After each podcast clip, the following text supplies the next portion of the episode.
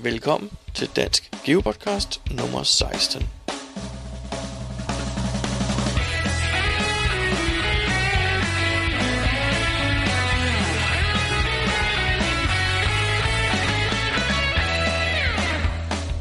lytter til GeoPodcast, din kilde for alt om geocaching på dansk. Husk at besøge vores hjemmeside, w w w punktum geopodcast punktum d k for links og andet godt. Husk at du kan kontakte os via Skype, e-mail og Facebook. Vi vil elske at få feedback fra dig. Det er langfredag. Klokken den er ti minutter i otte om morgenen, altså syv halvtreds. Og der er kommet en øh, ny cache, som hedder Hvor er jeg? Den kom i går eftermiddag klokken tretten.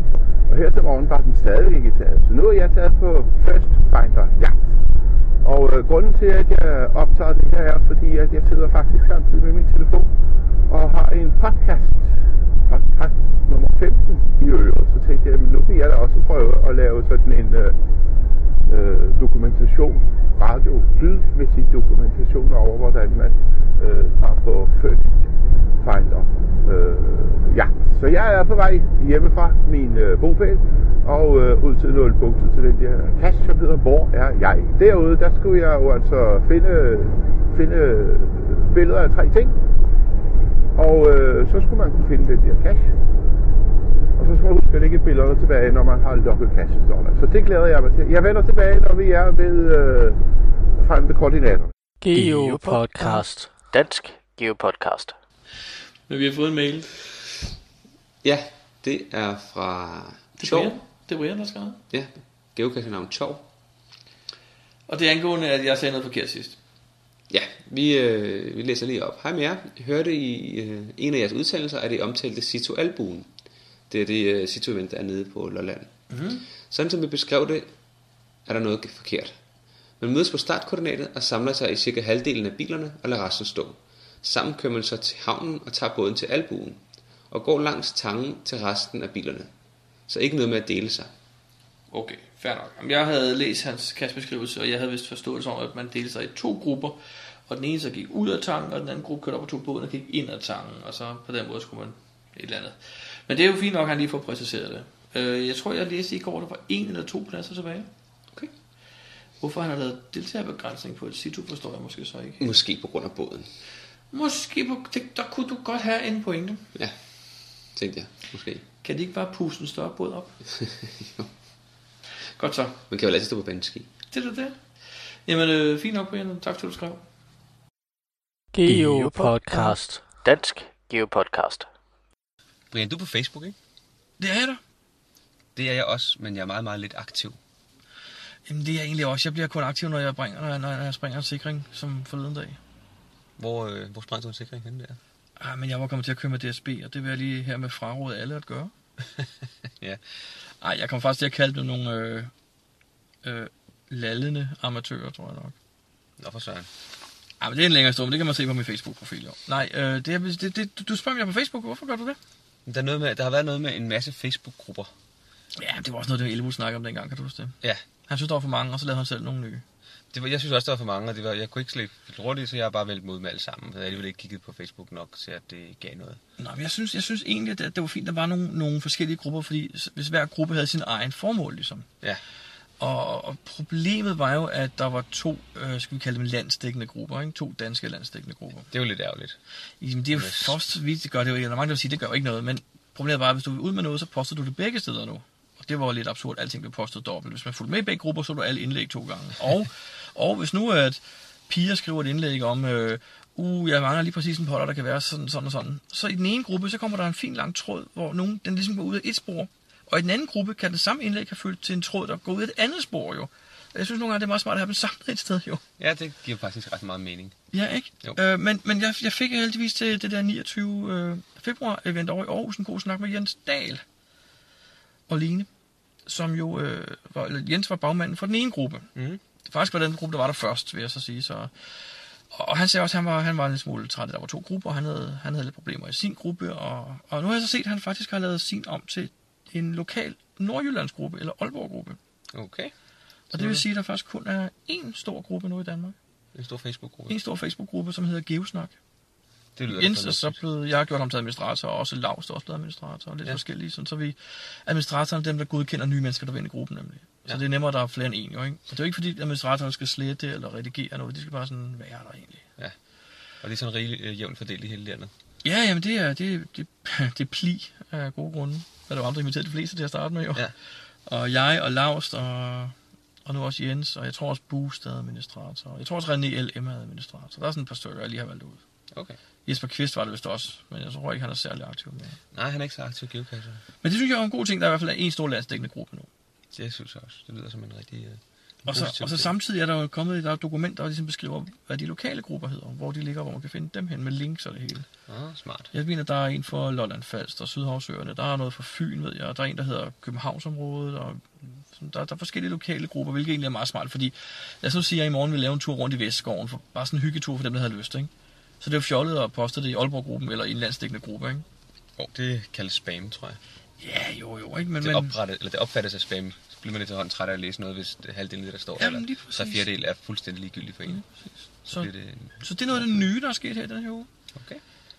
Øhm, men så er der faktisk en ting, jeg tænkte på, Jacob, jeg glemte at spørge dig om sidst, vi lavede podcast. Ja. Hvad har du lavet siden sidst? Har du lavet noget spændende, eller fundet nogle spændende kasser? Siden sidst, geocaching-mæssigt, jeg har været en tur på Lolland.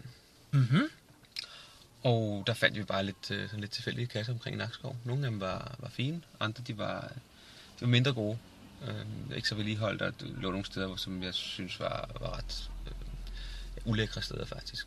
Nå. Jeg var lidt glad for, at jeg ikke har taget moklerne med til lige præcis at finde de kasser, fordi så er det nok synes, at det var noget mærkeligt. Det var jo noget mærkeligt at rende rundt i en masse affald og finde, finde beholdere. Åh, oh, det har også aldrig været så. Med. Derudover så var jeg ude øh, her i den her weekend. Der skulle jeg faktisk til møde op i øh, Struer, eller ja, og Struer Holstebro. Mm-hmm. Og startede faktisk øh, fredag med et møde i Roskilde. Og så findes der jo en serie, der hedder Vandhuller. Den har jeg hørt om. Ja, der er en cache i, eller tæt ved Roskilde, i Broserupskovene derude, hvor man øh, i cachebeholderen finder halvdelen af et koordinat. Og øh, en anden kasse, der ligger op ved øh, Struer, der også hedder noget med vandhuller. Ved Struer, altså ved Roskilde og ved Struer? Ja, Struer op i Jylland. Aha, ja. Ret ja. Og øh, i, øh, i den beholder ligger der så det andet halvdel af et koordinat. Og hvor ligger selve kassen? Der på Fyn, eller hvad? Det gør den nemlig, den ligger ved Odense. Rigtigt? Ja, den ligger ved Odense. Der ligger så en mystery, der hedder vandhuller. Og i den ligger der så koordinatet til en sidste kasse, der hedder fem hundrede syvogtyve kilometer. Og det er vist nok, fordi der er fem hundrede syvogtyve kilometer hele vejen rundt. På Bornholm? Nå, nå, okay. Nej, altså starten på den ligger også ved Odense, så jeg håber også, den ligger ved Odense. Vi fik så øh, i løbet af fredag, fik vi faktisk fundet både den i Roskilde og den ved Struer. Og den anden, den øh, havde vi en mistanke om, var væk, fordi der havde været en geocacher, og havde lavet en længere log om, at øh, hun ikke kunne finde den. Aha. Og håbede på, på at øh, cacher øh, ville... Øh,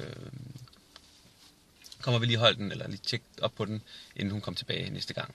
Mhm. Og derfor så valgte vi at ikke køre forbi, medmindre vi havde hørt fra cacheejere om, at den var i orden. Fordi vi ville ikke spilde tiden, så vi kommer nok forbi uden til et andet tidspunkt. Ja, ja, ja. Og det skete så selvfølgelig det, at øh, cacheejere nåede ikke at skrive, inden vi var vi kørt. Og, men øh, men um, cacheejere var faktisk så flink, at han ringede til mig. Okay. Men på det tidspunkt var jeg lige kørt over Storebælt. Ærgerligt. Så ærgerligt. Det var rigtig, rigtig ærgerligt. Altså som men det cirka et kvarter for sent. Ja, cirka. Øv. Men det viste sig faktisk, at cachen var i orden og var på sin plads. Nå, ja, okay. Så øhm, det er spændende. Øh, når jeg næste gang jeg møder den geocacher, der har skrevet, at hun ikke kunne finde den, så bliver man nødt til at måske mobbe en lille smule. Okay, nu bliver jeg jo nysgerrig. Er det en, du kender? Ja, det er det faktisk. Er det en, jeg kender? Ja, det er det faktisk. Hihi. Nemlig. Nå. Ja, det er jo ikke nogen hemmelighed, fordi at, at det kommer til at alkohol og gå ind i loggen. Lige præcis. Se, hvem, det er. hvem er det? Hvem er det? Det er øh, Aarqvist. Uh, Aarqvist. Ja, ja. Men det er sådan en, en der står i, i kassebeholderen, at man skal have en, uh, man er godt hjulpet. Der er ikke noget hint, men man er godt hjulpet, hvis man har en uh, vandflaske med. Åh, oh, det er de gode. Ja. Sådan nogle kan jeg godt lide. Ja, og det, uh, jeg havde en idé om, hvad det var, og det viste sig at være rigtigt, i hvert fald i de to første. Jeg ved så ikke, om der er noget andet i, den, i, i de to andre, eller noget, men uh, det finder jeg næste gang, jeg skal uh, til Odense, eller kan forbi Odense. Det er nok om en lille måneds tid. Så ja, um, ja. satte jeg på at finde den også. Hehe, spændende. Så det er, hvad der er sket sådan geocaching-mæssigt siden sidst. Og øh, hvem er dig? Jamen, jeg, som vi glemte at snakke om det sidst, fordi jeg havde faktisk gået og finde en mystery, som jeg godt ville have nævnt, som jeg helt klart kom forbi. Uh, det har du snakket om, ja. Jamen, den er faktisk rigtig god, og den fortjener lige at blive nævnt lidt. Den hedder Det Mystiske Ur. og det er Sisse Frank, der har lavet den. Mm-hmm. Og jeg vil ikke sige andet, at det er en rigtig, rigtig god cache. Nogle af dem, der fandt den allerførste gang, de skrev faktisk, det kan man også se i loggen, at den har mamifkaske dimensioner. Okay. Den er helt mamifkask. Det er jo, altså, det betyder, altså, det er jo positivt, ja. Og pokker positivt. Så, og, det, og jeg vil sige det rigtigt, den er, det er nogle gode opgaver. Øh, der er en... Der er tre eller fire geocheckere på den, ikke? Og der er nogle flere opgaver, man skal løse undervejs. Og når man kommer ud til stedet, er der sandelig også... Ej, nu skal jeg ikke afsløre for meget, men det er en fin finale. Okay. Meget fin finale. Jamen, jeg så den godt, og du skrev også, om ikke jeg ville skynde mig at løse den, så, vi kunne tage ud og, så jeg kunne tage med og finde den. Ja. Men øh, jeg havde ikke lige tid, så øh, det må jeg afstå. Jeg prøvede at løse den på det tidspunkt, den, og så må jeg ud og finde den. Den er ikke helt nem at løse. Jeg gik selvfølgelig for meget i detaljer med nogle ting undervejs, så jeg gik ud nogle helt forkerte spor, men altså, det, det, det, det kan du selv lege lidt med. Jo. Det er vel en del af det jo. Det er en del af det jo, ja, ja. Nej, men, ja, ja. Altså, ja, ja, jeg kan ikke sige mere uden afsløre noget, men som sagt, det, det mystiske ur er Missis Frank. Øh, da jeg kiggede sidst, tror jeg, den havde fået seks logs og seks favoritpoint, så den er på hundrede procent. Det er, det er meget godt gået. Ja, så den, den tegner meget, meget godt til at blive en klassiker. Ellers så har jeg... Øh, Jamen, ikke rigtig noget, jeg ved ude vedligeholde et par af mine egne cacher, fordi at, det er jo blevet godt værd, og folk skriver, at de ikke kan finde dem. Var det så væk? Eller? Nej, nej, nej. Det var faktisk uh, The Very Lonely Cache Challenge. Så var en, der havde været ude og ledet, han kunne ikke finde den. Og så kørte jeg ud og holdt i bilen og kiggede og kunne se den stadigvæk, så jeg gad ikke engang at stive i bilen. Okay. Så den er, hvor den skal være. Geopodcast. Dansk Geopodcast. Hej, det er Milo med endnu en rejsehilsen. Vi har sprunget New York og Chicago, Barcelona over i denne omgang. Øh, til gengæld er her en hilsen fra Dubai i de Forenede Arabiske Emirater. Husene er høje hernede, men cacherne er små. Vi er kun stødt på nanoer og enkelte filmhylstre. Vi har lige fundet finalen på en multi, der handler om Snowpark in the Desert. Det er Ski Dubai, der hensydes til, som er et skicenter i et indkøbscenter øh, midt i byen. Dubai er jo en ørkenby ved vandet, og caching kan altså være en ørkenvandring her. Så hvis man er til cacherejser, så kan man afgjort finde mindre tørre pletter i verdensatlasset. Det var en hilsen fra Milo. Nå, Jakob, så vi kommer ind der også. Ja. Øhm, men hvad gør man, hvis en, hvis en cache skifter rating, altså sværhedsgrader, efter man har logget den? Altså, det er jo et problem, fordi at øh, hvis du har fyldt en enogfirs matrix ud, for eksempel, eller er ved at gøre det, og du endelig har fundet en, der var fire komma fem, fire komma fem, og, og så går regnen og ændrer den til en et-etter bagefter. Ja, eller bare en fire komma fem, fire. For eksempel. Ja, jeg har jo mere overdrevet til fremmer. Ja. Øh, så kan det jo godt være et problem, jo. Ja, det er lidt ærgerligt. Og man kan jo ligesom gribe det an på to måder, ikke? Jo, den nemmeste måde, man kan gøre, det er at finde en ny. Ja. Gå ud og finde en anden kaster fire komma fem, fire komma fem. Lige præcis. Og så, håb, så håb på, at, ja, og så håb på, at den ikke, øh, at den ikke også bliver ændret. Ja. Og så kan man skrive til os, så kan man få en klinik tilsendt. Lige præcis. Men der er så også en teknisk løsning, ja. Som jeg ved, du har været i gang med. Jeg har også selv været i gang med en gang. Det er rigtigt. Og, og jeg, jeg, jeg ved ikke, nogen vil, nogen vil måske sige, det er snyd, men jeg gør det altså med god samvittighed. Fordi da jeg fandt den, var den eksempelvis fire komma fem, fire komma fem. Ja. Det har jeg også øh, god samvittighed ved. Ja, og det er jo, øh, men det er jo kun en delløsning alligevel, for det virker ikke overalt, vel? Men det virker i G S A K. Ja, det virker, hvis man har, øh, hvis man laver statistikken med G S A K, så kan man ændre i, i, øh, i ratingen på kassen inde i G S A K. Ja, så man kan simpelthen ændre den tilbage til det, den var, og så, og så låse den, så den ikke ændrer sig igen, ikke? Lige præcis, det bliver man nødt til. Men det gør så, at øh, statistikken på geocaching punktum coms, øh, altså det er jo geocaching punktum coms egen statistik, den man kan få ved Fanebladet Statistics, den kan man ikke ændre ved overhovedet. Nej, den vil så, den vil så vise, vise noget andet. Ja, det kan man ikke rigtig ændre ved. Så den eneste mulighed er at skrive til cacher og spørge, om ikke de vil sætte den tilbage igen. Ja. Og det kan være, de gør det. Det skete, er sket på en cache, i hvert fald i Danmark, hvor der var rigtig mange, der lige pludselig manglede en. Ja. Og der øh, så jeg, at cacher havde ændret det tilbage igen. Jamen det synes jeg også er fair nok, fordi hvis han har lavet meget om i cachen, så den er blevet nemmere, for eksempel, så synes jeg, han skal lukke den og lave en ny. For så er det ikke den samme cache mere. Ja, enig. Men en anden ting, jeg angående det der med geocaching punktum com, at de ikke viser en, så man kan jo faktisk bare gå ind og... Altså, jeg mener, hvis man kører den, den lækre statistik fra G S A K, så kan man jo i geocaching punktum coms hjemmeside bede om ikke at vise statistikken der. Det er rigtigt. Det er og på den rigtigt. Måde, så får man faktisk kun have en, der viser det rigtige. Ja. Men for lige tage G S A K, hvis man skal have ændret øh, ratingen på en cache i G S A K, så går man ind, finder kassen, og så højreklikker man på, på kassen, og vælger edit. Og så kommer der vindue frem med alle mulige oplysninger om cachen. Der retter man sig i øh, difficulty eller terræn.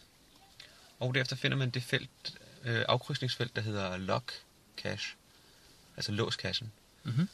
Så sætter man et kryds der og trykker OK. Det gør så, at den cache ikke bliver opdateret mere. Det vil sige, at den ændrer heller ikke rating mere. Den vil så heller ikke ændre sig fra at være øh, aktiv til at være arkiveret eller disabled. Okay. Det skal man også lige være opmærksom på. Men din statistik vil være rigtig efterfølgende. Man vil stadig ikke få logs på den, ikke? Logsene bliver stadigvæk logget lidt ind i den, vel? Det er jo kun beskrivelsen, der låser, ikke? Det kan jeg faktisk ikke huske. Nej, det mener jeg. Det mener jeg. Ja, nu har du nemt, det er egentlig meget sjovt, for det kommer jeg også i tvivl, fordi hvis du har låst den, og du får en log fra ejer, der hedder Archived, så... Nej, jeg tror stadig ikke, du ser loggen. Jeg tror så, du får logs ind stadigvæk. Det, det gør man nok, ja. Geopodcast. Dansk Geo Podcast. Så er jeg fremme ved koordinaterne, og her er jo altså fantastisk. Øh, jeg er gået væk fra, fra vejen, op på parkeringspladsen med bilen holder, ned ad en, øh, en, en trappe med en ti trin, og hernede der, der triller åen forbi. Her er sådan helt uberørt natur. Der er en enkelt sti, masser af væltede træer, både over åen og over stien, og så er hele dalen fyldt med forårsramsløg, som står her og dufter. Og øh, jeg er henne ved punktet og kan... Ja, den må ligge der. der. Det kunne i hvert fald godt. Jeg skal lige lidt opad. Jo, der har vi cachen. Den øh, skal jeg lige have kigget på, og så vender jeg tilbage. Jeg snupper lige et par billeder af den her fantastiske natur. Desværre kan jeg ikke få lugten med. Geo Podcast. Dansk Geopodcast. Vi lavede under lille hmm, hvad skal vi kalde det, spørgeskema sidst på vores hjemmeside. Ja. Og der var ikke så mange, der svarede, fordi vi havde nok gemt det ret godt. Ja, det var ikke så godt. Vi, vi lavede det derfor, vi rykker det lige om øh, øh, i toppen af vores næste podcast her på hjemmesiden, og så må man gerne stadig gå ind og svare, hvis man ikke har gjort det, ikke? Jo, det synes jeg var en rigtig god idé. Det var da ret at få lidt flere. Så altså, vi har da fået toogtredive svar. Ja. Og som det ser ud lige nu, der har otteogfirs procent af dem, der har svaret, har faktisk sagt, at nyheder er, er interessante. Og det er faktisk den, der har topscoren. Kort. Men, men altså, problemet det er, hvad, hvad hvis der ikke er sket noget nyt siden sidst? Som er der ikke sket noget nyt, jo. Vi kan jo ikke opfinde nyheder. Nå, okay. Eller det kan man måske godt. Det, det, gør, det gør alle mulige andre, jo. Jeg tænker på, vi kunne, ja. Nå, hvad er nummer to på det? Det er beskeder fra telefonsvaren. Mhm. Og så er der G S A K-tip og interviews, konkurrence, eventkalenderen, og på den sidste plads ligger begynderhjørnet med enogtredive procent. Så det vil vi formentlig begynde at droppe. Ja, måske. De må sejle deres egen båd, eller deres egen sø. Det er begynder. Det synes jeg faktisk er forkert, for jeg har altid gået meget ind for mig at skille begynderne godt i gang. Jamen, jeg synes, vi skal fortsætte. Hvis vi har nogle gode emner, så kan vi sagtens tage dem. Ja. Øhm, så kunne man skrive øh, noget andet. Mm-hmm. Det er der fire, der har gjort. Ja, og jeg synes det lige, vi kan læse dem op, der er kommet. Og den ene skriver, kunne I ikke have et fast indlæg om særlig gode caches, I har fundet? Jeg kan forestille mig, at I har set en masse helt vildt seje caches. Det kunne det være fedt at høre mere om. Mm-hmm. Og det synes jeg, vi skal gøre på et tidspunkt. Vi kan snakke lidt om nogle af de gode. Vi, øh, oh, under siden sidst, der, plejer, der, der vil vi vel forsøge at, at snakke om det, de kasser, vi har fundet, som er specielle. Jo, men jeg tror også, måske vi skal prøve at kigge lidt tilbage på nogle af vores ture, måske vi har været. Det kan vi sagtens. For eksempel i U S A. Ja. Der ser man altså... Jeg ved godt, at det ikke er, fordi alt godt kommer fra U S A, men man ser tit nogle andre ting derovre, ikke? De har et andet klima, de behøver sikkert gøre dem så vant til det, som her hjemme, og de har tilført mange, mange, mange flere muligheder for at gemme tingene. Ja. Altså, jeg vil bare sige Wheeler Dealers. Ja. Stadig mine favoritter. Er der, der andre, der har skrevet forslag? Ja, der er et forslag, der hedder favoritpoint. Det er det, der sorterer efter x antal favoritpoint, men det er et problem for caches, der ikke bliver fundet så tit. Så spørgsmålet er vel, hvordan kan man sortere efter caches med en høj favoritprocent frem for antal favoritpoint? Det er heldigvis meget nemt. Ja. Det kan man ikke. Nej. Desværre. Men det vil jo også kræve, altså, hvis man gør det ikke sagt, vil det jo kræve, at hver enkelt cache skulle have loadet alle logs ind, og samtidig vide om de enkelte besøgende var premium medlem eller ej. Ja, og det kan man desværre ikke. Det kan man ikke, nej. Man kan ikke, øh, og der findes heller ikke nogen makro, der kan det, de kan sagt, og der på geocaching punktum com er der ikke rigtig nogen mulighed for at sortere på andet end antal favoritpoint. Nej. Så desværre er der ikke rigtig nogen øh, mulighed for, for det. Men altså, det, det man kunne gøre, var nok, og det er det, jeg selv gør, ved jeg, at hvis, hvis jeg, jeg kigger på, hvor gammel kassen er. Hvis den har fem favoritpoint, men kun er en måned gammel, så er det jo en indikation af, at den nok er ret god alligevel. Ja. Så, så har den i hvert fald været lige gået og kigge på den. Lige ja. Præcis. Men altså vil der også med tiden ske det, at dem, der har fem favoritpoint, de, når de, så som de har fundet, får de jo flere og flere, hvis de er så gode. Ikke? Så. Mm. Men er det rigtigt nok, det, det er svært at spille. Groundspeak burde gøre et eller andet. Ikke? De burde lave en mulighed for at se procentsatsen direkte i oversigterne. Ja, i stedet for at man skal ind og vælge på hver enkelt. Ja. Ja. Det kunne være ret fedt. Men har du lagt mærke til faktisk, når du ser oversigten, kan du klikke på favoritpoint-ikonet og få procentsatsen der. Du skal ikke ind i hver enkelt cache. Okay, det, det er trods alt lidt smart. Det er lidt smart, men du kan ikke sortere på dem stadigvæk. Det kunne altså være rimelig rart at kunne lade. Så er der et øh, forslag mere, og det hedder Trackables. Jeg har jo sagt sidst, at vi vil lave et øh, coin race. Det, her. Det er rigtigt. Mm, hvordan går det? Jamen, vi kan ikke rigtig registrere os på hjemmesiden, fordi den, øh, der, der er lidt problemer på den hjemmeside, så vi bliver nok nødt til at udskyde det. Ja. Øhm, så, men vi opgiver ikke ideen overhovedet. Men indtil den ligesom er kommet i gang, så bliver vi desværre nødt til at vente. Dem, der hørte os sidst, og vi snakkede om T B Rescue, hvis de havde vendt og prøvet at registrere, så havde de nok set samme fejl.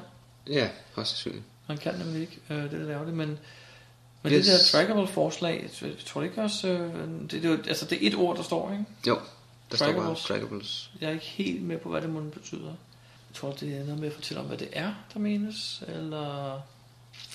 Måske bare generelt, nogle forskellige emner om trackables.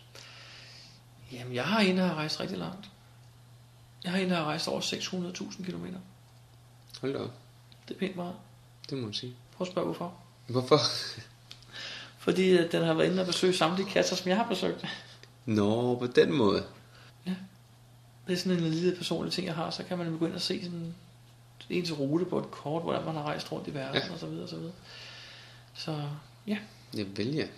Og hvis nogen skulle få lyst til at lave det samme, for jeg har faktisk ikke gjort det fra starten af. Jeg har gjort det senere, der findes en makro, der kan gøre det for en. Ah, hvis man ja, tager en ny trackable og, og, og, og registrerer, og så går ind med den her makro, så kan den faktisk gå ind og dippe den i alle kasserne. Hold da op. Ja, ja, laver den så en dipping log hver gang? Nej, det gør den faktisk ikke. Den laver ikke en log, der kan ses, så vidt jeg kunne se. Okay, det den laver bare smart. Sådan en visited, usynlig visited ting. Det er ikke lidt smart. Det er lidt smart. Men øhm, vi skriver trackables på listen over nogle øh, mulige emner. Er der kommet flere forslag? Der er to mere, ja. Der er en, der skriver, jeg synes det hele er godt. Jeg kan, jeg kan især godt lide inputs fra andre kasser, når de er på tur, så bliv endelig ved, kære lyttere. Og det kan vi jo kun opfordre vores lyttere til. Det er jo ligesom øh, Asone, som vi hører her, både før og efter vores lille snak nu. Ja. Så hvis der er andre, der vil, og Milo også har også været god til det. Ja, præcis. Hvis der er nogen, der får lyst, så endelig fat i jeres telefon og optag lidt til os. Det sidste forslag. Spørg lytterne. Har nogen set en vild fed kassebeholder, en specielt flot trackable eller andet? Mm. Og med hensyn til trackables og så videre, jo, helt sikkert. Men hensyn til, øh, til kassebeholdere, der har jeg det sådan lidt øh, jo, man kan godt fortælle, at der er en rigtig fed kassebeholder der der, men, men jeg vil nok ikke begynde at beskrive den, fordi så ødelægger man det sjove, der er at finde sådan en fed kassebeholder. Ja, så overraskelsen væk. Så, ja, så overraskelsen og harblevelsen lidt væk. Men jeg synes, det er godt, vi skal sige, at de må da godt skrive ind med anbefalinger af gode kasser. Altså, ja. For eksempel som den, jeg fandt forrige uge, der hedder Det Mystiske Ur. Bare lige kort fortælle, hvad I har fundet, og hvad I synes om den, uden at gå for meget i detaljer. Ja, der skal ikke spoiles. Helst, helst ikke spoiles noget, jo. Så det bliver sådan vores eget lille favoritpoint her på podcasten. Folk kommer rent og skriver ind med point. Anbefalinger. Anbefalinger kan være en rigtig god idé. Det vil vi gerne høre, og det er fra hele landet selvfølgelig, ikke? Har I fundet noget godt, så fortæl om det. Geopodcast. Dansk Geo Podcast. Og vi har fået en mail fra Henrik Høgh, og han fortæller lidt om geocaching i Saudi-Arabien. Jeg hedder Henrik Høgh, og jeg har lyst til at fortælle jer om en meget speciel caching-oplevelse, jeg havde i sommeren to tusind og elleve.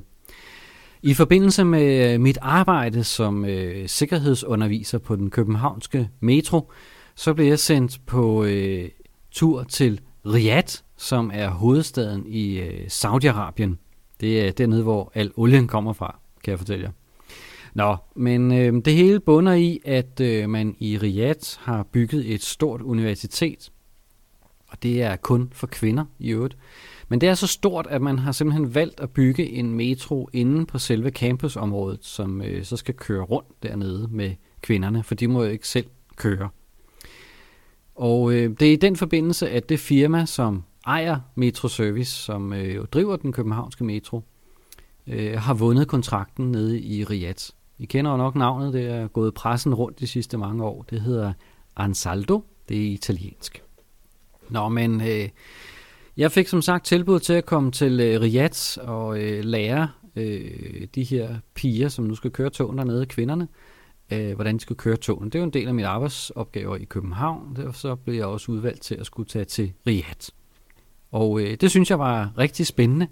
Og jeg, øh, der gik ikke ret mange timer efter, jeg havde sagt ja tak til turen, det kan jeg da godt røbe, før jeg var på øh, geocaching punktum com for at tjekke ud, om der nu ikke skulle ligge en cache dernede i sandkassen. Og øh, det gør der. Der lå faktisk, eller ligger faktisk en øh, to-tre stykker i selve hovedstaden Riyadh. Men øh, de kører ikke rigtig med adresser dernede, det er sådan mere... Øh, den og den vej og sådan nogle ting. Så det er lidt svært lige at afgøre ud fra en beskrivelse af, hvilket hotel man skulle bo på, hvor, hvor langt væk der var. Men øh, da jeg kom derned sent om natten og tændte min, øh, min G P S'er, så kunne jeg da heldigvis se, at der ikke var ret langt over til den nærmeste cache. Øh, og jeg tror godt, jeg kan røbe lidt her, uden at, at røbe for meget, for der er nok ikke ret mange, der kommer derned. Men øh, hvis nu I skulle komme forbi Riyadh, så er det altså cachen, der hedder Cruise Ship M S Fantasy, øh, jeg taler om. Og så kan I jo vælge at stoppe her, hvis ikke I vil høre nogle gode hint til, hvor den er. Nå, men jeg havde kigget lidt på øh, hvad hedder det, Google Maps for at finde ud af, hvor den eventuelt lå henne. Og jeg kunne så se, den lå i sådan en slags kugle af en art. Jeg dømte det til at skulle være et træ. Men øh, så kom jo så endelig dagen, hvor, øh, hvor jeg ville på jagt. Det var en fredag, for det er jo dernede, at de holder fri. Det er vores søndag, det er deres fredag. Og øh, man går ikke rundt nede i øh, syvogfyrre til tooghalvtreds graders varme med en luftfugtighed på omkring de ti. Så øh, jeg hoppede ind i en taxa. Jeg havde fundet, at kassen lå i, en, øh, i forbindelse med en parkeringsplads til et stort indkøbscenter. Så han lurede godt nok lidt taxichaufføren, da jeg sagde, at øh, jeg skulle hen til det der indkøbscenter. Han prøvede på at fortælle mig, at det var lukket. Øh, og det prøvede jeg så at fortælle ham, at øh, det vidste jeg godt, men jeg skulle møde en dernede.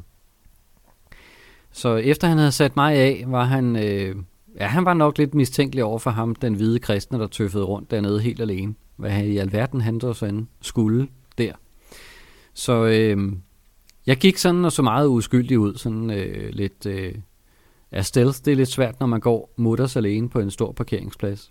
Så øh, jeg prøvede bare sådan at se ud, som om jeg havde noget, jeg skulle. Øhm, og på et tidspunkt forsvandt han jo så også ud af syne. Og så var jeg frem med G P S'eren og gå og lure på den. Og så fandt jeg også ud af, at det var sådan nogle øh, små kuglerunde træer, der stod i, i kanten af parkeringspladsen. Og det var altså sådan et eller andet sted derinde, jeg skulle ind og, og finde den. Så øh, tøffede jeg stille og roligt hen over den store parkeringsplads. Og da, da jeg var sådan en femogtyve til tredive meter fra kassen, så kommer der en politibil kørende. Og han kigger meget nysgerrigt også på ham, den hvide tøffe rundt der. Øhm, så øh, jeg lægger G P S'en i lommen, og så ser jeg ud som om, at jeg er på vej hen til det der cruise ship, som kassen er opkaldt efter, som rent faktisk er et hotel, øh, som når man ser det ligner øh, et øh, stort krydstogtfartøj, der ligger inde midt i sandkassen der, fem hundrede kilometer fra kysten. Så øh, jeg gik bare forbi kassen i første omgang, og så over mod hotellet, og det tog han så åbenbart tilfreds med. Så lige så snart han var ude af synsvidde, så var jeg et hundrede og firs grader rundt og tilbage i retning mod øh, nulpunktet. Og øh, jamen, jeg kom da også hen til træet, og øh, fandt ud af, at den måtte jo være inde i den her kugle, så armene ind og hovedet ind også. Og så fandt jeg da også øh, hylstret, der hang i et stykke ståltråd derinde. Så øh, fat i den, og ud, og lokke, og pakke det hele sammen, og lige sådan, som jeg skulle til at stikke hovedet ind i busken for at gemme den igen, så hører jeg et højt, tydeligt bilhorn lige bag ved mig. Øh, det er så ham, taxichaufføren, øh, som jeg kørte med dernede. Han åbenbart synes, at han var lidt mystisk, så han har kørt lidt rundt, og så har han så fundet mig med hovedet ind i busken, bogstaveligt talt. Så øh, jeg hængte min øh, kastplan på plads, og så hoppede jeg ind i taxaen igen øh, og fortalte ham, at jeg skulle tilbage til hotellet. Og så på vej tilbage, der fortalte jeg ham så, hvad det var, at jeg øh, egentlig lavede derude. Han syntes, han lød enormt spændende. Så han fik lige en hurtig rundvisning på, øh, på, øh, på G P S'eren, og så øh, lød han så spise af med det. Så der var der heldigvis ikke mere i det end det. Øh, ja, det var en øh, yderst spændende dag, hvor jeg cachede i øh, hovedstaden i øh, Saudi-Arabien. Riyadh hedder den. Og øh, du kan selvfølgelig øh, finde øh, kassen ved at gå ind på øh, hjemmesiden og så søge efter øh, Cruise Ship M S Fantasy i Riyadh, så vil du kunne se cachen. Det var Henriks oplevelser i Saudi-Arabien. Ganske spændende. Ja, det er altid lidt sjovt at høre, hvordan, når man er i, i et andet land, specielt hvis det er en anden kultur, og der lige pludselig kommer nogle mokler, hvordan man lige vil takle den situation, eller politiet for den sags skyld. Ja, det er lidt nemmere i Danmark, hvor man kan forklare sig ud af det, eller U S A måske, men min, min i Saudi-Arabien, så puha. Min første tanke var, at ham det taxichauffør, han må være gået tilbage og fjernet kassen, eller kigge på den i hvert fald. Ja, det, det, kunne, sådan, det jeg, kunne jeg godt forestille mig. Ja. Men øh, rigtig godt arbejde, Henrik. Tak for, ja, tak for dit indslag. Det er noget, vi kan bruge. Hvis nogen andre, eller Henrik Høgh igen, har lyst til at indtale noget mere, så må I meget gerne indtale det og sende det til os. Ja, det ville være rigtig lækkert med noget, noget feedback. Og nogle oplevelser. Jeg kom, vi har fået en mail igen. Ja, det er et stykke tid siden, men øh, derfor bliver det ikke mindre relevant jo. Det er faktisk mere relevant nu, hvor det er forår, synes jeg. Ja, det kan man måske godt sige. Jo, men det handler om topografiske kort, og det, det er jo så detaljeret, at du kan se, når, når, når tingene springer ud, så man det kan se på kortet. Ja, ja det er der en anemone, og det er der ja, en... Ja, lige præcis. Ja, mm, ramsløg og så videre. Ja. Nej, det er Lilla toogtyve, der spørger. Øh, det topografiske Danmarkskort, hvad får man for pengene ved at købe det? Flere detaljer, men er det relevant for geocaching? Bliver det sjovere, hurtigere? Og øh, jeg vil sige, jeg købte det, da det kom frem. Det er snart efter en to år siden. Ja, mener jeg husker. Det tror jeg, det var faktisk. Eller jeg har det også. Jeg vandt det faktisk. En, øh... Nå, du vandt det. Du var heldig. Ja, ja til, til ti år så ventet. Ja. Nå ja, det var faktisk rigtig ti år så ventet. Øh, jeg købte det. Jeg, jeg lagde det ind på min G P S. Og... Øh, jeg slutter ret hurtigt fra igen. Det har jeg faktisk også gjort. Jeg ved en, jeg casher meget med. Hun, hun har det på sin. Hun får det ikke fra. Men det, ja, det, jeg har, det, jeg kører med af kort, det er et uh, City Navigator kort. Mm-hmm. Og der er alle vejene på. Ja. Men så er jo en skov, så er der ingenting. Og der er det ret skidt. Det er ret skidt, ja. Øhm, fordi det er meget ret at vide, hvor der er stier. Det er meget ret at vide, hvor der er sumpet. Øh, og sådan nogle ting, som mm. man ligesom ved. Men kan man så ikke bare gøre sådan, så øh, topografisk kortet kun kommer frem, når man er i skovene? Så skal man øh, slå det til og fra, eller lave en ny profil i sin øh, oh. G P S. Okay. Men det, jeg bruger i skovene, det er faktisk stadigvæk øh, postakortene. Ja. Yeah. Fordi de ligger sig så ovenover det topografiske kort. Nej, undskyld, ovenover øh, City Navigator-kortet. Ja. Men kun i det område, hvor det, hvor det faktisk er lavet. Det var smart. Det er til noget, og det er kun lavet til nogle skove. Det er øh, så, så ligger de begge to aktive, og så kører jeg på City Navigator-kortet ind i byerne. Og når jeg kommer ind til en skov, så øh, er posterkortene der, til at øh, vise, hvor der er stier og så videre. Til gengæld har jeg hørt fra nogen, der bruger øh, det topografiske kort, at der er husene mere eller mindre tegnet ind på. Men det er de nemlig, det er det, jeg altså synes, så forvirrer det. Inde i byen, jamen det kan så være en fordel, fordi inde i byen, der kan du nærmest se, når det ligger på det hushjørne. Lidt ligesom at se på Google Earth. Jo, til gengæld synes jeg, der er så mange detaljer inde i byen, at du kan dårligt se, hvor vejene er. Ja, det er det, det, det problem, jeg synes det også, det har. Altså, så må du en lille smule ud, så er der... tre millioner sorte Lego-klodser. Ja, ja. Og det, så forsvinder kasserne, og du har ikke noget overblik. Lige præcis. Så det, jeg tror, det afhænger lidt af, hvor man geocacher meget. Geocacher man øh, ja. på landet måske, hvor, der, hvor det måske er rart at have lidt flere detaljer med, hvor øh, den enkelte gård ligger ja, og så videre. Det er rigtigt. Det er rigtigt. For at få et overblik, så kan den faktisk være god, tror jeg. Så vidt jeg ved, men, så kommer Lilla toogtyve ud fra landet. Så det kunne godt være en fordel i det her tilfælde. Så ja, køb det. Jeg kan ikke huske det. Men det er i hvert fald, jeg tror vi er meget enige i det. Jeg synes det bliver for meget inde i byerne, men det er super godt at have i, ude i noget stor natur. Skoven ja. Og sådan noget. Der er en hel del stier med og sådan noget også. Ja. Der er nogle højdekurver. Du kan, det, ja, ja. Du kan se højdekurver på den sådan nogenlunde. Øh, men som du sagde også, posterkortet. Ved du om der er nogen, der har overtaget? Nu er poster jo ikke blandt os mere. Nej, desværre ikke. Øhm, jeg ved ikke om der er nogen der overtager det. Det har jeg ikke hørt noget om. Så det er umiddelbart der er mit bud nej. Det er sundt. Der skulle måske være nogen der, hvis der er nogen der havde lyst, kunne fortsætte deres gode arbejde. Ja, på den anden side øh, topokortet Danmark kom jo og... Ja, det var nok, det kom også jo ja. så, så den måske er behovet ikke helt så stort mere for posterkortene. Nej.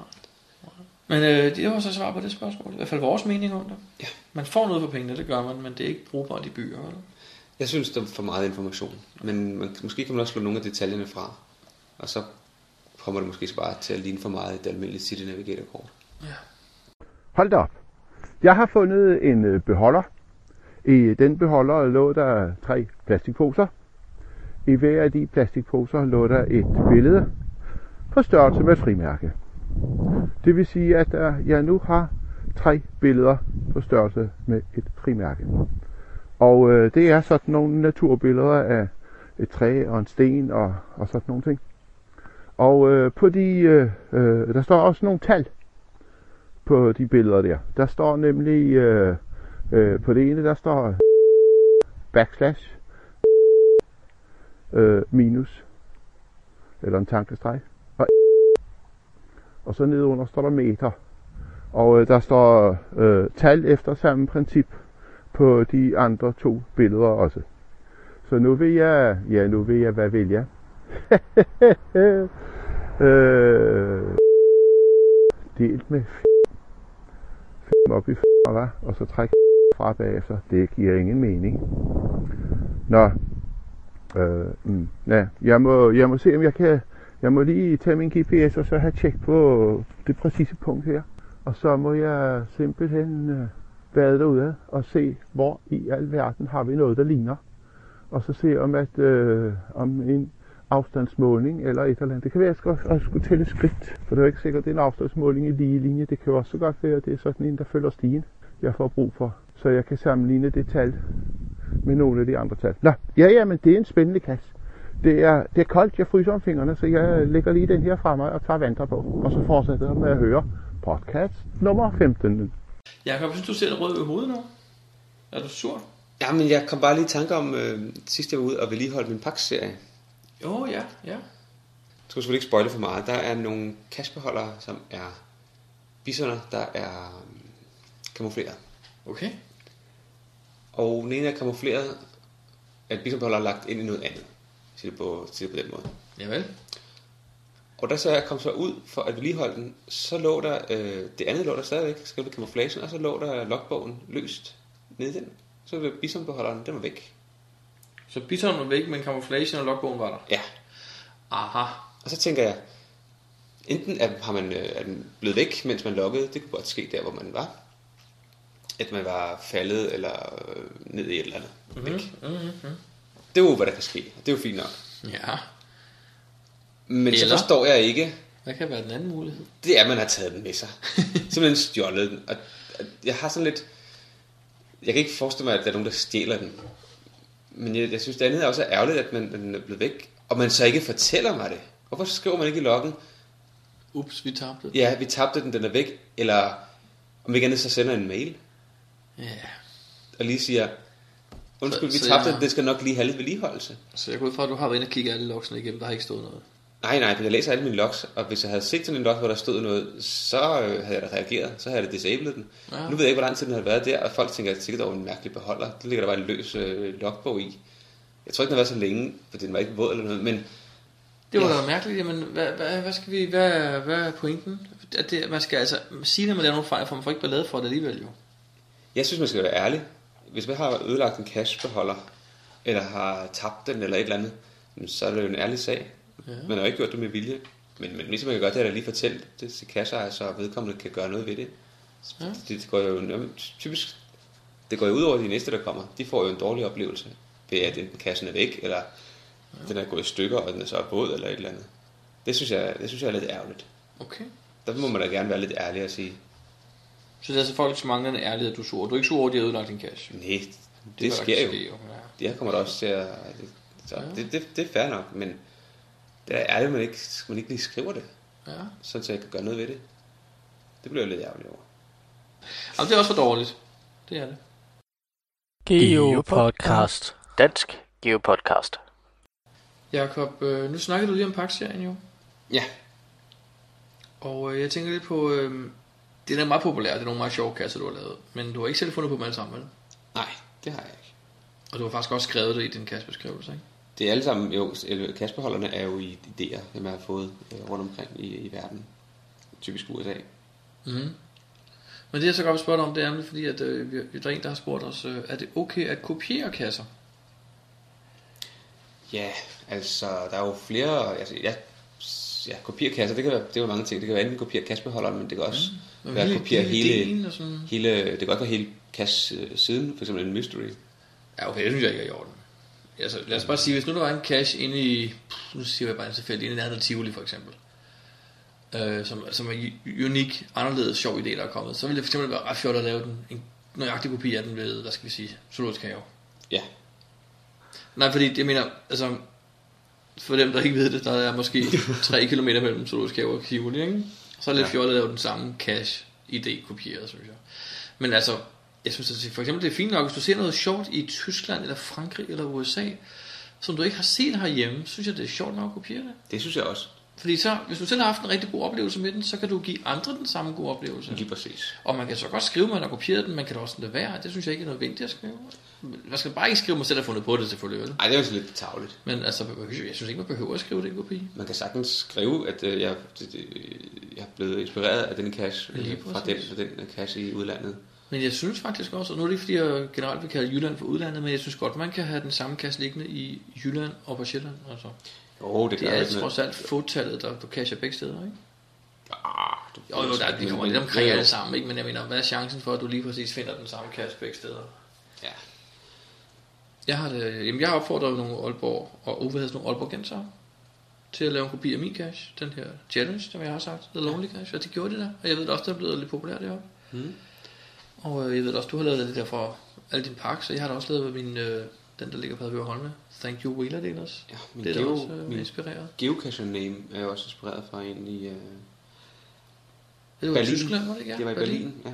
Og jeg ved også, det er en Kraks-serie, der vist også inspireret. Den er også inspireret fra dem, de, de har det tilsvarende i U S A. The Long Challenge, sådan jo. Lige præcis. Så jeg Men synes, at det er fint at gøre. Ja, jeg har også oplevet nogen, hvor der, bare, der, der har taget uh, mellem det hele kassesiden og har kopieret den. Ah, det er måske, så skal vi i hvert fald spørge om lov. Ja, det synes jeg også. Jeg synes, det, det synes jeg måske lige er stramt. Og bare tage og kopiere cache-siden og det hele, og så... Ah, det er måske det overkant, men man kan mærke da godt. Altså, hvis man spørger om lov, lad os nu bare sige, at jeg ikke er god til engelsk, og jeg spørger dig, om jeg må kopiere din cache-side, fordi den er på engelsk, og du siger ja, så er det jo fint nok, men man skal i hvert fald spørge, synes jeg, som minimum. Det er enig. Det er altså lidt svært at finde ud af, hvad man skal her. Øh, jeg har jo altså de der tre billeder der i hovedet. Jeg har ikke nogen idé om, hvad de der tal der, de skal bruges til. Overhovedet, det ene tal hedder, det andet hedder som det første, og på det, på det tredje billede, øh, der hedder den så. Ja, nå, det kan jo godt være afstand. Der står meter nedunder, øh, men de der synes, øh, nej, det giver ingen, det giver ikke nogen mening hos mig endnu. Nå, men det kan jo være, det kommer til. Så har jeg taget et flot billede af, hvor den fremragende natur det er, og her har altså ikke været nogen fra kommunen og rydde op, eller fra øh, Skov- og Naturstyrelsen. De har strengt med at indfange nogle bisonger og så, sådan noget, tror jeg, nede i Polen. Øh, og så, pling, sagde min telefon, så kom der en, en ny cache, og så er man på First Finder Jack her, uden at vide, hvad i alverden man skal lede efter, og så kommer der en ny cache. Det er jo altså et dilemma, men øh, foreløbig så gør jeg ligesom skummeren. Jeg bliver ved min list. Jeg forsøger at finde ud af, hvad det her det går ud på. Jakob, øh, nu ved jeg jo, du er ekspert. Jamen, jeg har jo set en, en, noget på det her store internet. Det der World Wide Web. Ja. Hvor du er ekspert i øh, mønter. Ja. Øhm. Geo-mønter og T B-coins. Hvilket emne tænker du helt specifikt på?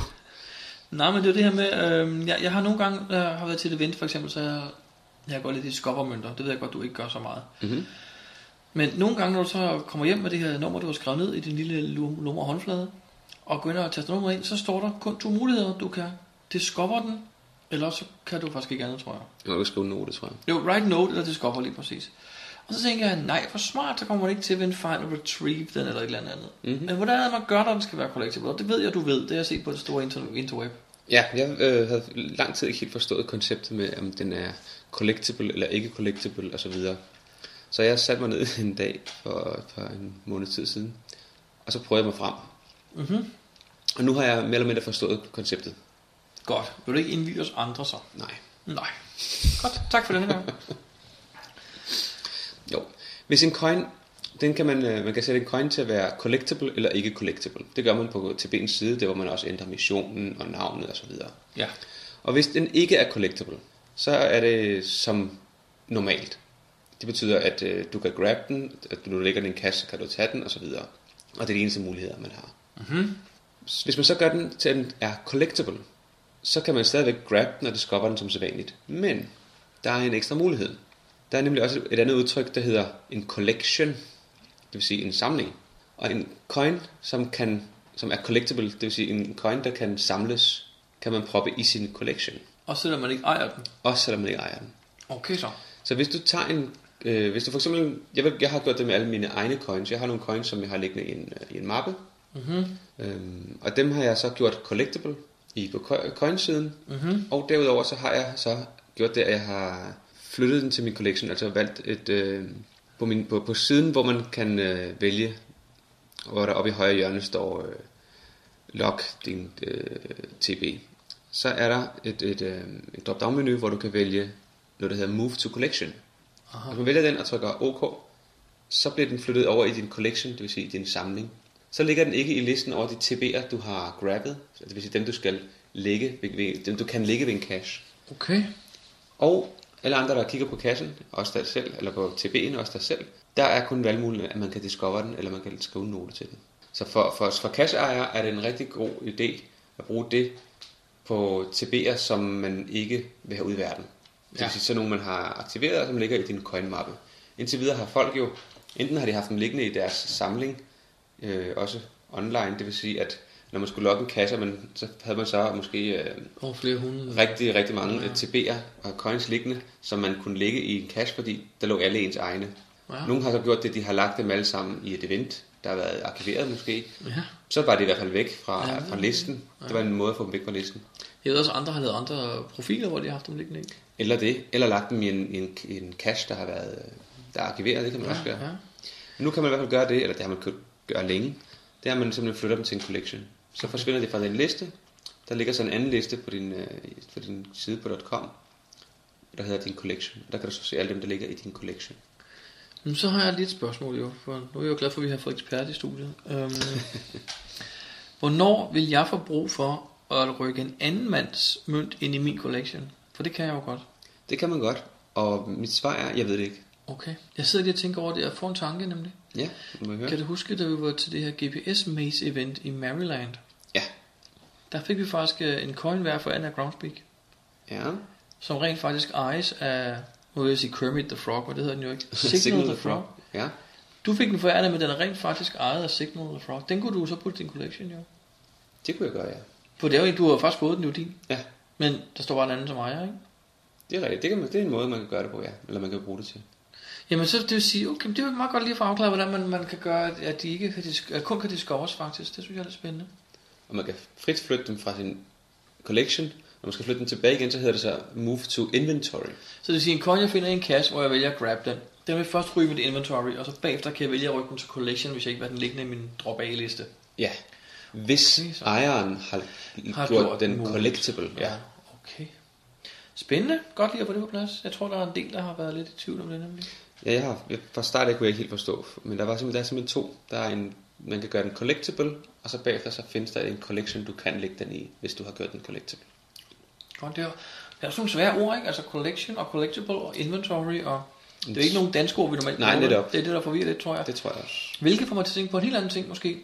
Ved du, om der er en dansk oversættelse på vej af den her hjemmeside? Det har der været i øh, et par år. Okay. Jeg tror, den er gået rigtig meget i stå. Er den det? Det tror jeg. Det er lidt ærgerligt, fordi der, svenskerne har fået deres, tror jeg. Og der ja, også... men nu har jeg været inde og kigge på den svenske, og den er ikke oversat særlig godt. Nå. Jeg tror, det er cirka firs procent der er oversat, resten står på engelsk. Okay. Der, altså, alle tilføjelser, der kommer til hjemmesiden, de skal jo også først oprettes. Det er rigtigt. Altså, jeg var, jeg, jeg var faktisk med i oversættelsesholdet. Okay, så kan du fortælle, hvad der sker. Øh, nej, jeg, jeg hoppede desværre, fra, eller ikke desværre, men jeg valgte at hoppe fra på et tidspunkt, øh, fordi at, øh, jeg synes, det skred ret godt frem arbejdet, men så pludselig kom der en iPhone-app, der også skulle oversættes samtidig. Mm-hmm. Deres apps skulle man simpelthen også pludselig oversætte. Det er jo fint nok, men jeg synes bare, det ligesom øh, mudrede arbejdet lidt. Som jeg, jeg var ikke med i det, men det som læste på, på forum og så videre, der lød det som om, at der var lidt for mange kokke. Det tror jeg også. Fordi de samme vendinger blev ikke oversat ens. Nej, nemlig. Og det giver rimelig meget forvirring. Ja. Øh, specielt for en nybegynder, tror jeg. Og der mangler ligesom en... en som, man skulle nok have sat sig ned inden og sagt, okay, vi kalder det her for det her. Ja. Hver gang. Og, og det er nogle, nogle overordnede retningslinjer, som nogen sætter sig ned og laver. Og så kan man godt brede det ud til en større kreds til at, ja. at lave selve, øh, selve oversættelserne med, med de øh, grundlæggende ting på plads. Men det ja. lød som om, at alle bare gik i gang i hver deres ende og kaldte ting for... Jamen det var også, også sådan, systemet fungerede jo. Ja. Altså, det var sådan lidt, men man... Der manglede den styring. Du fik en liste med otte tusind ord, der skal oversættes. Og så starter du bare fra en af. Ja. og det var et ord gang, og det var ret fjollet faktisk. Øh, der skulle være noget styring. Ja, men problemet er bare, at mange af de ord, der findes på amerikansk, altså ikke kan oversættes til et dansk ord. Nej, det er rigtigt. Hvad er en trackable på dansk? Ordet trackable, hvad er det på dansk? Ja. Det er jo ikke en rejsende, vel? Fordi når det så bruges i andre sammenhænge, så ser det jo helt forkert ud, ikke? Ja, enig. Så faktisk gjorde jeg det, at i min del, jeg startede med oversat, jeg var faktisk en af de første på holdet, så jeg oversatte en hel del, før andre kom ind og sagde, at det var forkert. Det var, at jeg for eksempel oversatte et ord som trackable til trackable, fordi jeg tænker, man kender ordet trackable. Og lad det nu bare stå som trackable, så der på dansk står, her kan du samle en trackable op, så vil folk godt vide, hvad det er. Det, det var min holdning. Sådan nogle ord kan du simpelthen ikke oversætte og gøre brugbare. Du skal heller ikke oversætte cash for eksempel, jo.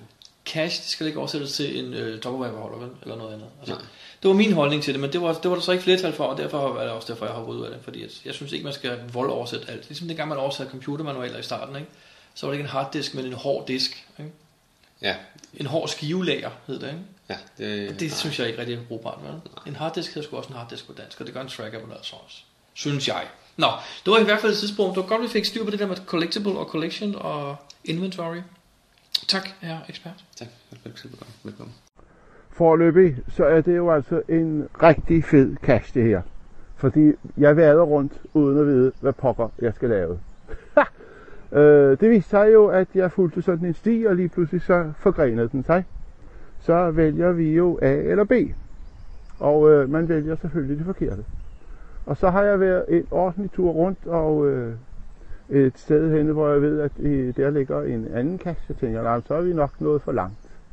Fordi at den skal jo i hvert fald være et hundrede og tres meter derfra, et hundrede og enogtres er det vist, ikke? Øh, men den kan jo selvfølgelig også være forbi. Nej, jeg må hellere, jeg må hellere, jeg må hellere, øh, ja, der er den anden sti. Så tænkte jeg, så går jeg den tilbage igen. Og det gjorde jeg så. Og der fandt jeg sandelig et af motiverne. Og nu ved jeg jo ikke, om de der motiver der, De er jo ikke, de er jo ikke navngivet eller på nogen måde, så de er en bestemt rækkefølge. Der står bare de der mærkelige tal på. Og jeg har fundet en af dem. Og den er selvfølgelig puttet ind i min G P S. Og så, så står den der afstand der med meter, så tænkte jeg, nå, så kan det jo være, det er, ja, nej, det ved jeg ikke. Der er i hvert fald meter fra startpunktet. Og så til, til det her motiv. Så her sidder jeg nu og tænker, nå, vi må videre, men hvor er det lige videre er henne? Jeg tror, jeg fortsætter ud af stien og ser, om jeg kan få øje på de to andre øh, punkter. Og så kunne det jo godt være, at øh, man skulle tegne nogle cirkler i forhold til de punkter. Så det bliver sådan et sted i midt imellem alle de der tre. Det kan også være, at de der tal skal bruges, men jeg kan ikke få de der tal til at passe. Nu putter jeg G P S-punkterne ind, når jeg finder stederne, og så må vi se. I mellemtiden så er jeg blevet ringet op af min gode ven, som er god til at, at give mig hints, når jeg ikke kan finde hans cache i Aarhus. Nu var det mig, der kunne give ham et hint, fordi han farer rundt og leder efter, efter en radio, som ligger ude i, i, i Rønne i stedet, en af mine cacher. Den er han lidt svært ved at finde, men han fik et hint, så håber vi, han kan finde den. Fortsat god langfredag.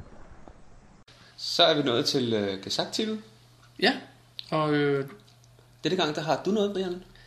Nå, det er noget, jeg har siddet og tænkt lidt på, fordi at jeg jo selv sidder der med G S A K hele tiden. Øhm, jeg skal ud og rejse om tre dage. Nu kom det ud alligevel. Jeg kunne ikke lade være. Og jeg har jo siddet, jeg skal til et land, jeg ikke har været i før, eller stadig ikke har været så mange gange, og, øh, og jeg kører af gode grunde ikke B Q'er over det område. Så jeg har denne gang brugt noget nyt. Jeg har nu gået ind under det, der hedder geocaching punktum com access. Og så den øverste menu, den der hedder Get Geocaches. Og med den har man jo mulighed for at tegne nogle cirkler eller nogle rektangler. Og der sad jeg faktisk og legede lidt med det og fandt ud af, at hvis man bruger rektangler, rektangler, firkanter, så kan man jo, øhm, hver gang man har tegnet en, kan man faktisk gemme den jo ved at trykke på save-knappen og give den et navn. Det vil sige, man kan, nu er det rummet, jeg skal besøge, har jeg valgt at lave seks rektangler, der dækker et ret stort område. Det giver mig cirka ti tusind kasser. Øh, og så kan man jo gemme dem, og så kan man køre dem sådan en gang imellem. Lige at lave en... en, en, en hent cacher igen, og så på den måde får man alle de nyeste med os. Øhm. Er der andet, man kan vælge, når man nu øh, har lavet sin firkant? Jamen, du kan, og der er jo så meget, alt. Man kan vælge. Jamen, du kan selvfølgelig under, du kan vælge, hvad for en type cacher du vil med. Du kan vælge, du skal have dem light eller ikke light. Altså, du skal have alt med, eller kun lige navnet og G C-nummeret, ikke? Ja. Øhm, men du var med det der med at, gave, og, at save det, jeg synes, det var lidt smart. Du kan, du kan sortere på det. I starten havde jeg faktisk gjort det, jeg kun tog dem, der havde mere end tyve favoritpoint. For jeg tænkte, jeg er der kun i fire dage, altså kun har de bedste cacher.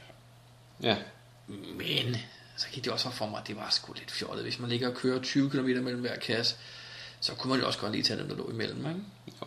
Eller nogle gange, hvis de lå lige ved ruten, eller lå ved en park, eller et sted med en god udsigt, eller et eller andet, ikke? Så det var fjollet at springe dem over. Så jeg har faktisk hentet alt nu, det har jeg. Alle sværdskrædder og alle antal favoritpoint, og så har jeg selvfølgelig kigget på favoritpointene og lige set, hvad for nogen, der var spændende. Ja. Og der ligger der nogle i området med tre hundrede til fire hundrede point, jeg lige skal ud og kigge på. Der ligger faktisk, jeg sad lige og kiggede på, der ligger faktisk nogle traditionelle, øh, dem der har over tredive favoritpoint, som er traditionelle, mener jeg, det må være lidt specielt på en eller anden måde, dem var der faktisk tres af. Det er jo en del. Det er faktisk en del for traditionelle. Der er vildt mange favoritpoint, fordi det er virtuelle jo. Ja. Det er U S A, jeg skal til, og der er, der er vildt mange virtuelle. Og en af grunden til at få de mange favoritpoint. Jeg ved ikke, hvorfor amerikanere er så vildt med virtuelle cache. Nej, det er heller ikke. Det er nok noget med, de er lidt for småfede, og så er det svært at komme ud af bilen, ikke? Og en virtuel kan du bare logge fra førersædet. Ja, nogle gange. Andre gange, gange. Andre gange, gange kræver det altså lidt mere, jo. Nu er jeg også streng. Men, men de er vanvittigt glade for dem. Altså, når du går og kigger på, på forskellige stater, og nogle, der har fået flest favoritpoint, så er det ret tit de virtuelle, der ligger i toppen. Ja. Synes jeg er mærkeligt. Men øh, jeg tror måske, jeg skal tage min, øh, vores optageudstyr med her, og så lave en lille ting derovre. Jeg skal også til et situ-event, nemlig. Der er jo Earth Day her på lørdag. Det er rigtigt. Der er hele to, hele to city-events i, i Danmark, faktisk. Jeg tog i Københavnsområdet, hvor du vil sige, det er også rigtigt. Det er også rigtigt, ja. Ballerup og Glostrup. Ja. Øh, der hvor jeg skal, der er faktisk fire om lørdagen og et om søndagen. Hold da op. Kan du nå dem alle sammen? Nej, jeg tager bare et faktisk. Vi, vi gider ikke at fare for meget rundt. Okay. Det, vi skal køre en tre hundrede kilometer for at komme til nummer to, og det, det gider vi næsten. Altså måske lige voldsomt meget. Jeg skal sidde med en, der ikke har været i U S A før, så... Der er så mange ting, vi skal nå. Ja. Shopping for eksempel. Uha, ja. Shopping er meget højt prioriteret, kan jeg godt afsløre, uden at sige noget andet. Så ja. Men Jacob, hvis vi nu snakker om events. Ja, så kan vi lige hoppe videre til øh, vores eventkalender. Det tænker jeg. Og øh, skal vi tage dem, som vi gjorde sidst, i, sådan, i landsdels ja, det synes jeg. Ja. Øh, jeg kan se, en eller anden grund, at du har sat Fyn øverst. Det er, ja, der er to, to styks i, øh, i Odense, faktisk. Ja. Det ene, det er Fyn Mystery Løser Event den otteogtyvende april. Ja, og så oh, der... Mystery Løser Event. Ja. Skal vi sige, hvad vi synes om det igen? Nej, det, det tror jeg godt, folk ved. Ja. Så er der Fynske Ishuse Skovsøen den syttende juni. Mhm. Så er der Midtjylland, der er godt nok mange, hva'? Ja, der er nogle stykker i hvert fald. Det starter den femte maj med workshop Earthcaching i Grenå. Det er Kaldehaverne. Ej, jeg vil godt høre, hvordan det gik med hendes ø-t-event, faktisk. Det må du høre. Vi skulle få hende til, hvis hun lytter, så fortæl os, ring, ring til os, Henriette, eller skriv til os, fortæl om dit event. Ja. Og så nye her, det der workshop Earthcaching, kunne det være ret spændende. Ret spændende at høre. Mm-hmm. Hvad har du mere i... Øh... Så er der fem styks i øh, Samsø. Eller på Samsø hedder det jo. Ja. Det er... Først er det Samsø-eventet, og så er der tre øh, Ice Cream Socials og en ølsmændings-event i løbet af den... Øh, Så det vil sige, det, det er faktisk bare sådan nogle child events. Ja, det kan, hvis man kan kalde det det. Det er ikke child events, men child events. Det hører under det andet event, gør det ikke? Og det er, det er jo en del af det andet, kan man sige. Mm-hmm. Men de har hver deres øh, event side. Ja. Og det er i løbet af Kristi Himmelfartsferien, så vidt mm-hmm. jeg kan se her. Den syttende, syttende, atten, nitten Ja. maj. Mm-hmm. Så er der et isspisningsevent ved Randers. Mm-hmm. Den? Den tredje juni. Ja. Seks dage senere, den niende juni, har vi et uh, Worldwide Flash Mob i Aarhus. Og et situ-event, uh, som hedder Sommer Situ ved E O Engsø. Er det samme dag? Ja, det er det. Det er det. Og de to sidste events, det um, har vi snakket om nogle gange før. Den treogtyvende juli, vi mødes på Spartanernes Lejr to tusind og tolv, Holstebro. Og vi forandrer verden på Spartanernes Lejr to tusind og tolv, også i Holstebro. Det er et situ-event, og det er den syvogtyvende juli. Og jeg vil så lige spørge en gang til. Du er med i planlægningsgruppen på det her spejder-event. Hvordan går det med det? Uha, der er travlt. Bliver I klar til... Det gør vi i hvert fald. Til juli? Det gør vi. Nå, det gør. Hvor mange, jeg ved I, hvor mange besøgende der kommer nu? Ja, jeg har ikke styr på deltagerantallet. Nå, cirka? Jamen, man satser jo stadig på de femogtredive tusind. femogtredive tusind? Så det er en, det er en del. Pænt stort. Nå, vi skal videre til øh, Nordjylland. Jeps, der er fire events i Nordjylland. Det første, det er den øh, niogtyvende april, Mokler-event i øh, Roldskov. Nej, undskyld. Mokler-hjælper-event i Roldskov. Mm-hmm. Ved Rebil. Og så skal vi reklamere lidt for Lausts event. Ja. Pinse tyve tolv. Der er hele to events, faktisk, mm-hmm. i løbet af pinsen. Det ene er ja, selve pinse-eventet den seksogtyvende maj, og dagen efter er der et krøjer-event ved Skagen Museum. Ja. Du har været til pinse-event før, ikke? Jo, det har jeg. Plejer det ikke at være ret gode? Jo, det plejer at være ret gode. Ja, jeg snakkede med Laust forleden dag, nemlig. Banzai punktum d k. Og hvad siger han? Han siger, at, vi skal, eller at øh, han glæder sig meget til at holde det, og han, øh, han, han vil godt have nogle flere deltagere. Okay. Eller han, han har plads til flere deltagere i hvert fald. Ja, ja. Så jeg synes lige, vi skulle nævne det, og det er et rigtig godt event. Det var det, da jeg var med over i hvert fald. Jeg har været der to gange, jeg var ret glad for at være med begge gange. Ja. Så hvis nogen af jer ikke har meldt jer til endnu, så er det bare at komme i gang. Pinse-event. I Skagen. De har faktisk en hjemmeside, der hedder pinse tyve tolv punktum d k, hvor man kan læse mere. Uh, ja. Ja, ja. Er der mere i Nordjylland? Uh, ja, der er et enkelt lige syd for Løgstør. Mm-hmm. Og det hedder Vilsted Søevent den sekstende juni. Super. Så er der Sjælland og Sydhavsøerne tilbage. Lad os tage Sjælland først. Ja. Vi har et F D F-fællesmark på Holmegård Park den enogtyvende april. Mm-hmm. Dagen efter har vi hele tre events. Nå. Og det var det, vi næsten lige snakkede om. Jeg synes, ja, events, lige præcis. Det starter med et breakfast event by The Anchor inde ved Nyhavn i København. Mm-hmm. Så er der et Cito event i Ballerup. Og til sidst er der et Cito event omkring Ejby Mose ved Glostrup. Alt sammen den samme dag. Spændende. Man kan jo så nå alle tre faktisk, hvis man er fri den lørdag. Det kan man nemlig. Eller den søndag. Det må være. Det er, en, det er søndag, det er søndag faktisk. Ja. Søndag. Mm-hmm. Den niende maj, der er der picnic i Ørstedsparken. Det er de der hollændere. Ja. Der laver det event i Ørstedsparken en uh, onsdag eftermiddag. Mm-hmm. Så der er Ice Cream Social i Rødovre den trettende maj. Samme dag er der et Cito-event i Birkerød, der hedder Historiske Skatte og Naturpleje på Rudersdalruten. Øh, historiske skatte, mener man så øh, altså gamle geocaches, eller? Det ved jeg faktisk ikke. Jeg har ikke øh, lige set det her. Nå, okay. Bud af, det ikke, nok ikke er helt det. Nå, men okay. øh, jo. Så er der den enogtredivte maj, er der Matador Game Over event i København. Det har du noget med at gøre? Jeg har været med til at lægge serien i hvert fald. Ja. Så er der to events i øh, Roskilde den øh, niende juni. Det okay. ene det er Worldwide Flash Mob, og så er der isspisning på Roskilde Havn lige bagefter. Fantastisk. Der må være noget mere Worldwide den dag. Det er der nemlig. Der er faktisk øh, et med i Glostrup. Mhm. Og så er der til sidst den fjortende juli, er der et sommerevent i Hornbæk. Det lyder uh, faktisk, det er ja, det lyder faktisk Hornbæk, ej, der er noget, jeg kan huske, noget med nogle gode is og noget frisk ja, fisk og sådan noget. Ja, lige præcis. Fiskeis måske endda. Det lyder klart. Okay, så er der lige... Torskesmoothie. Torskesmoothie, mm. Så er der Sydhavsøerne. Ja, de har et uh, Cito-event ved Albuen, som vi har snakket om tidligere. Den Jamen, det tolvte maj. Helt, helt sindssygt. Det vil sige, at vi har seks Cito-events i kommende tid her i Danmark. Ah, fem. Øh... Undskyld, seks. Det var ret. Seks Cito-events. Det er jo helt vildt. Ja. Det, det, kan, jeg, det har jeg godt nok ikke kan huske, at sidst har haft så mange i Danmark. Nej, det har, det har vi nok aldrig haft. Nej, det tror jeg ikke. Men så var der også noget andet, vi har set. Der også en flashmob på Lolland. Ja, det er et nyt sted. Det er som alle andre flashmobs den niende juni. Kan du huske tid på dagen der? Det er noget, vi altid har samme tidspunkt. Det er ikke nitten femogfyrre eller nitten femten? Jeg tror, det er omkring klokken nitten i hvert fald. Men det er samme tidspunkt, det mener det hele verden faktisk. Konceptet er, at alle verdens geocachere skal holde flashmobs. Jeg ved godt, det er ideen, men jeg ved også, det ikke passer. Nå. Ja. Fordi så skal australierne altså ud og stå klokken to om natten og gøre det. Har du sikkert deres... Øh...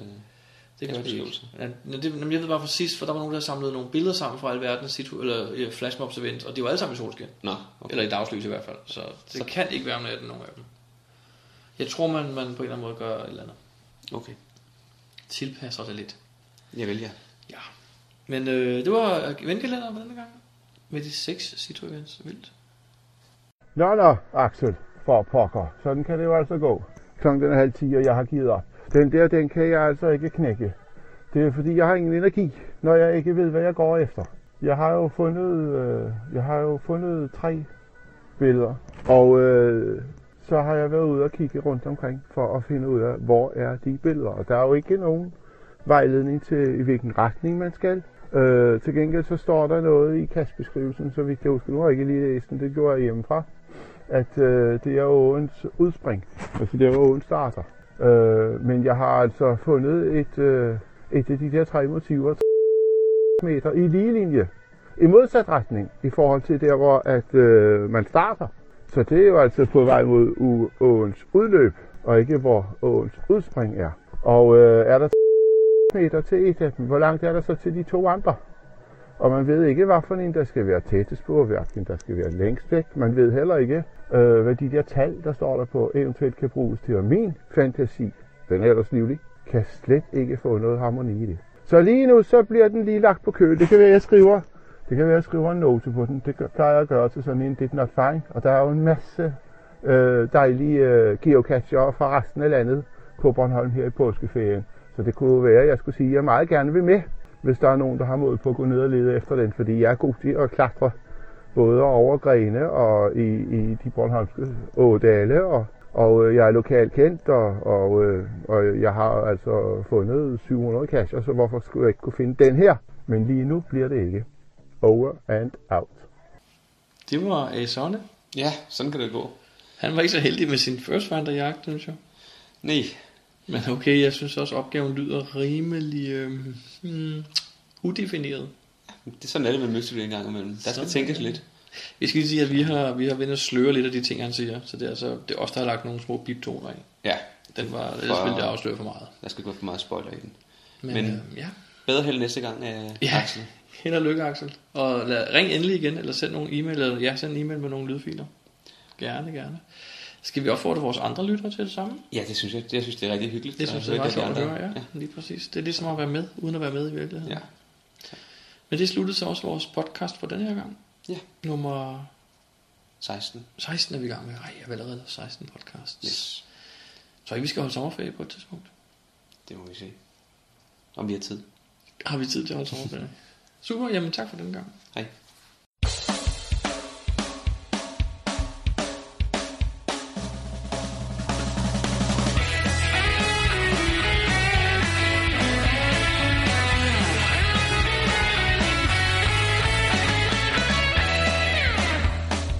Du lytter til GeoPodcast, din kilde for alt om geocaching på dansk. Husk at besøge vores hjemmeside, w w w punktum geopodcast punktum d k for links og andet godt. Husk at du kan kontakte os via Skype, e-mail og Facebook. Vi vil elske at få feedback fra dig.